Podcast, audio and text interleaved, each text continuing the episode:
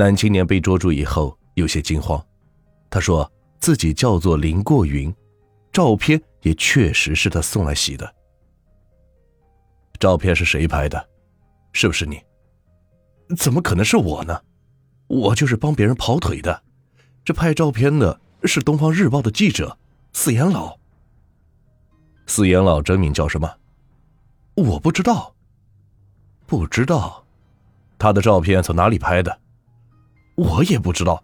我就是跑腿的小弟。这边，为了揭穿林过云的胡话，警方也在行动。通过旺角照相馆，警方找到了奸杀罪照相馆送照片的店员张某。张某承认。他认识林过云。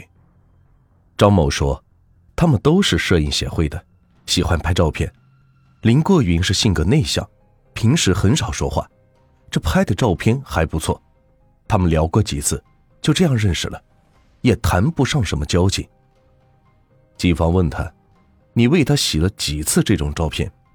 张某说：“连这一次一共是两次，大概是六月，林过云突然送来一些照片。”拍的都是尸体和解剖，我吃惊的问他，怎么拍到的这些的？林过云说，是他平时兼职在停尸房做摄影师，为警方拍照赚点小钱，自己就暗中留了一份。他说，其他地方不敢去，希望我能帮他这个忙。我看过林国宇平时木讷呆滞，在停尸房工作倒也符合他的性格，就相信了。我怕别的同事洗照片时受惊，就亲自帮他洗。警方问：“照片是什么内容？”张某说：“很吓人的，除了女性隐私部位的特写，就是开膛破肚的解剖，太血腥，我根本不敢多看。”显然，张某的话和林过云对不上。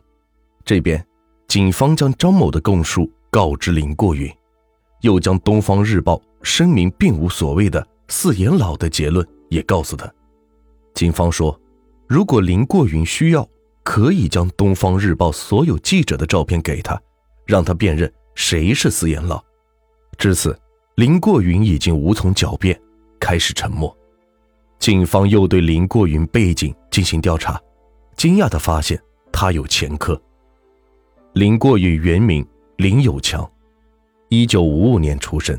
此时二十七岁，他在香港出生，儿童时期一度去文莱随父亲居住。回到香港后，林过云在深水埗利玛窦中学读书，初中的学习成绩很好。后因为家庭出现巨变，林过云放弃求学。高中毕业后，林过云先是在他父亲观塘康宁道的摩托车店打工，后来又在亲戚的空调店打工。负责帮人安装空调。早在1973年，也就是林过云仅仅18岁时，他曾经因侵犯女性被捕。有一名少女报警说被人非礼，警察赶到红磡鹤园街一个公厕外，将正在逃离的林过云抓住。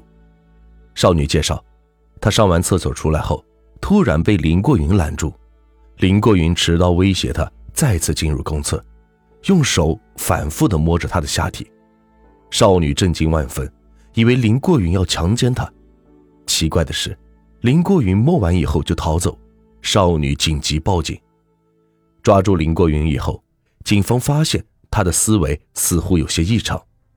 林过云自称只是做研究，一旦研究成功了会对世界有利，还说这是天赋给他的启示，不知所云。同时。持刀威胁在香港是重罪，但林过云仅仅为了摸几下，似乎也不符合逻辑。警方怀疑林过云有精神问题，送交精神科进行鉴定。精神科医生认为林过云确实精神不正常，不应该坐牢，需要送到青山精神病院进行治疗。在精神病院治疗了三个月后，林过云才被释放。又在社会上打工了几年后，林过云觉得其他行业赚钱太少，也不自由。一九七八年，他考取了出租车牌照，将名字从林有强改为林过云，成为出租车司机。一九八零年开始，因生意不好做，林过云开始专门开夜车。一九八一年加入香港摄影协会。可见，林过云不但有涉嫌性侵的前科，也是一个出租车司机。这符合警方之前对凶手的判断。林过云具有重大嫌疑，法院很快开具了搜查令。警方赶到林过云的家，贵州街安庆大厦二楼 F 室，进行大规模的搜查。这一搜查将警察们吓得是屁滚尿流。这是一个三房两厅，面积不大，主要是林过云和弟弟、妹妹、父亲等人居住。其中，林过云和大弟弟两人同居一室。林过云是夜班司机，平时晚上七八点上工，第二天七八点回家，这种作息时间正好和弟弟、父亲相反。平时兄弟父子接触不多，有时候一两周才能见到一次。弟弟认为林过云性格怪异，平时故意避开家人，虽然工作原因很少见面，但林过云。完全可以在家吃一两顿饭。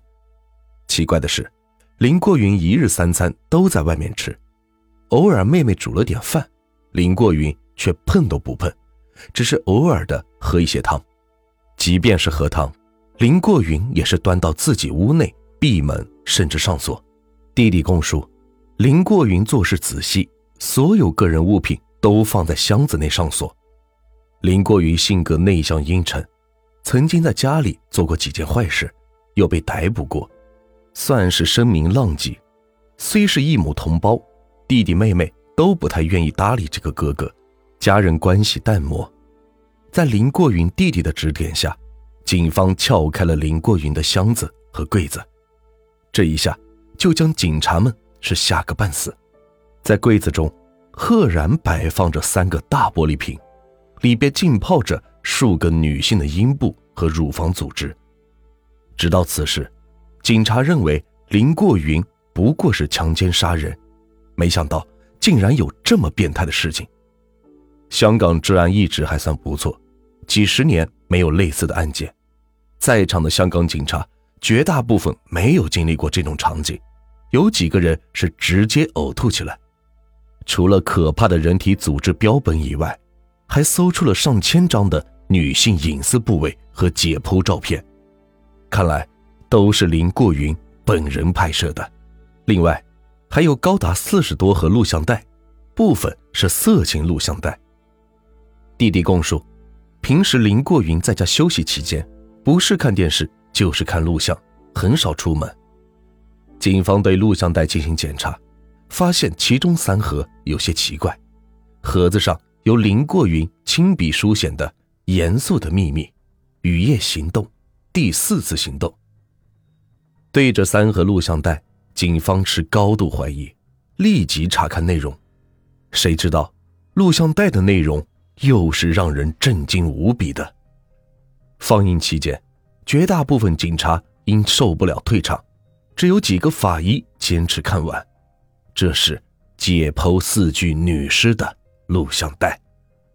严肃的秘密。拍摄的是二月失踪的陈凤兰和五月失踪的陈云杰，雨夜行动遇害者为六月失踪的梁秀云，第四次行动为七月刚刚失踪的女学生梁慧欣。期间，一些法医也是差点崩溃，在录像中，法医们清楚的看到林过云曾经将梁秀云的肠子塞入嘴里。这种行为匪夷所思，一个法医是当场呕吐起来，罪证确凿，想赖也是不行了。警方立即对林过云进行审讯。当时的香港虽然在六十年代以后就没有执行过死刑，也并没有废除死刑。警方大概是告知林过云，如果老实认罪，配合警方，最多就是终身监禁。如果林过云顽抗不交代，现有的证据也足够定罪。林过云的所谓雨夜屠夫杀人十人事件，把香港老百姓是惊呆了。民间一致认为，林过云的罪行过于恶劣，骇人听闻，舆论沸腾，纷纷要求香港重新开启死刑，杀掉林过云。在这种情况下，林过云权衡利弊，不敢抵抗，交代了所有的作案经过。同时，警方对林过云的弟弟和父亲也有所怀疑，将二人是列入了嫌疑犯。警方的怀疑不是没有道理。林过云家面积狭小，居住着七八口人，林过云还和弟弟共居一室，睡上下铺。那么，林过云解剖、碎尸、拍照、摄像都需要漫长的时间，且必然留下大量的血迹、残渣等证据。另外，受害者尸体也需要地方拜访。以林过云家的狭窄程度，很难做到藏一具尸体不被别人发现。正常来说，林国云的父亲和弟弟似乎不可能不知情。对此，林国云的父亲和弟弟都坚决否认。